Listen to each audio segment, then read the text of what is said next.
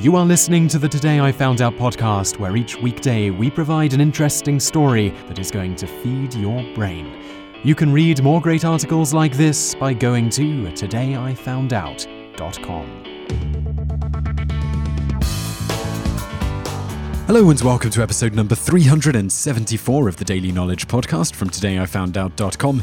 In the episode today, you're going to learn about the relationship between Halley's Comet and Mark Twain. And in the bonus facts section, you're going to learn a whole lot else about this famous comet. Let's just get started with today's show.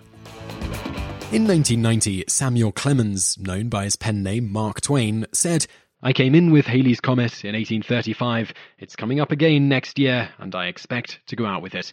It will be the greatest disappointment of my life if I don't go out with Halley's Comet.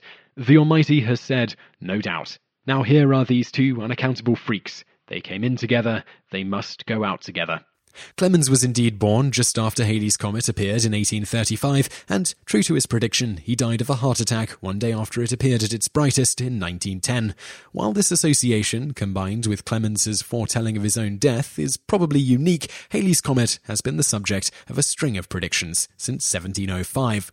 That was the first year that Sir Edmond Halley realised that comets sighted in 1531, 1607, and 1682 were all the same comet. In his A Synopsis of the Astronomy of Comets, Halley stated that the comets all appeared very similar in their orbit and various other parameters. From his conclusion, he calculated that it would reappear again in 1758. Halley died before he was able to see his prediction come true. As reliable as ever, the comet appeared late that year and reached perihelion when it emerged from the far side of the Sun in 1759. The comet was named Halley's Comet in honor of the man who had discovered its pattern. Because of its orbit, Halley's Comet always shows up around every 76 years, just as Halley calculated. However, due to the gravitational pull of the planets that it passes, it's sometimes a year or two off the mark. After the find, scientists began to calculate when Halley's Comet appeared in the past, while trying to account for the slight deviation. The dates they came up with matched up with a surprising number of recorded comet sightings in history. The oldest commonly accepted date for the first documented reference of Halley's Comet is 240 BC, when it was sighted by Chinese astronomers. The passing of the comet was recorded in Shi Chi and Wen Hsien Thung Kao chronicles. However, it's possible that it could be the comet observed in Greece as far back as 467 BC, making it the earliest known recorded sighting. Back then, no one thought to keep track of the time between comets to see if one might be recurring. Comets were seen as isolated events and a sort of herald of change or disaster. As Shakespeare wrote in Julius Caesar around 1600, when beggars die, there are no comets seen. The heavens themselves blaze forth the death of princes. Interestingly, Halley's Comet would have passed in Caesar's lifetime, around 87 BC, two years before his father died and Caesar became the head of his family. The comet has in fact been the centre of a few historical events. For instance, William the Conqueror took the comet as a good omen when it showed up just before the 1066 invasion of England. The comet was memorialised in the massive Bayeux Tapestry, which was made after the invasion. The tapestry shows people celebrating the crowning of King Harold, terrified of the comet soaring above. Below King Harold is a fleet of ships, hinting at the coming Norman conquest.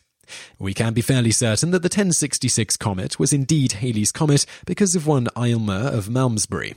Aylmer was a monk born around 980 AD who was able to see the comet twice in his lifetime. The first was in 989, and he had a feeling it was a bad omen. Soon after its appearance, his town was attacked by the Danes.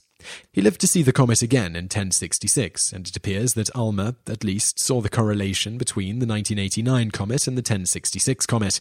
However, others didn't pick up on the pattern until Halley in 1705.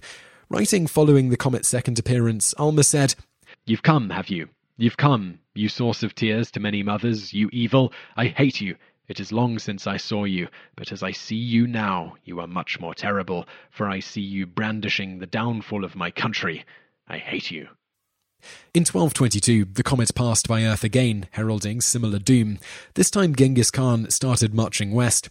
Apparently, he thought of the comet, which was heading west the same as he did, as his personal star. Of course, the invasion of Europe would leave millions of people dead, so not such a great omen for them. Fast forward to 1910. The death of Clemens was, of course, a sad event for the literary world, but the year could be seen as an omen ushering in a new age on Earth. That year, the first photograph of Halley's Comet was taken, a picture of which you can find in today's show notes. And between that sighting and the next in 1986, mankind would advance technologically in wondrous ways, far more rapidly than at any other time known in our history. Of course, we also waged war ourselves at a baffling scale a couple of times, and even came extremely close to possibly destroying most of life on Earth. On the flip side, around the same time we were nearly destroying ourselves, illustrating the need for humans to spread out among the heavens, we took our first steps away from this giant space vessel known as Earth. Further, for one of all too brief a moment, humanity was united in 1969 as we watched the first human step out onto the surface of the moon. When Halley's Comet arrived in 1986, the first observation of the comet from space was made. This turned out to be fortunate because the view from Earth was very disappointing.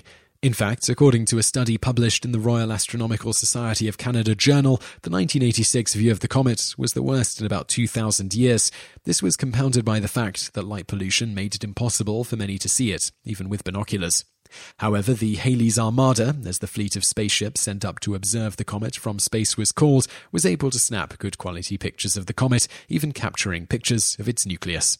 On the advances, NASA commented, It was inevitable that the most famous of all comets would receive unprecedented attention, but the actual magnitude of the effort has surprised even most of those involved in it.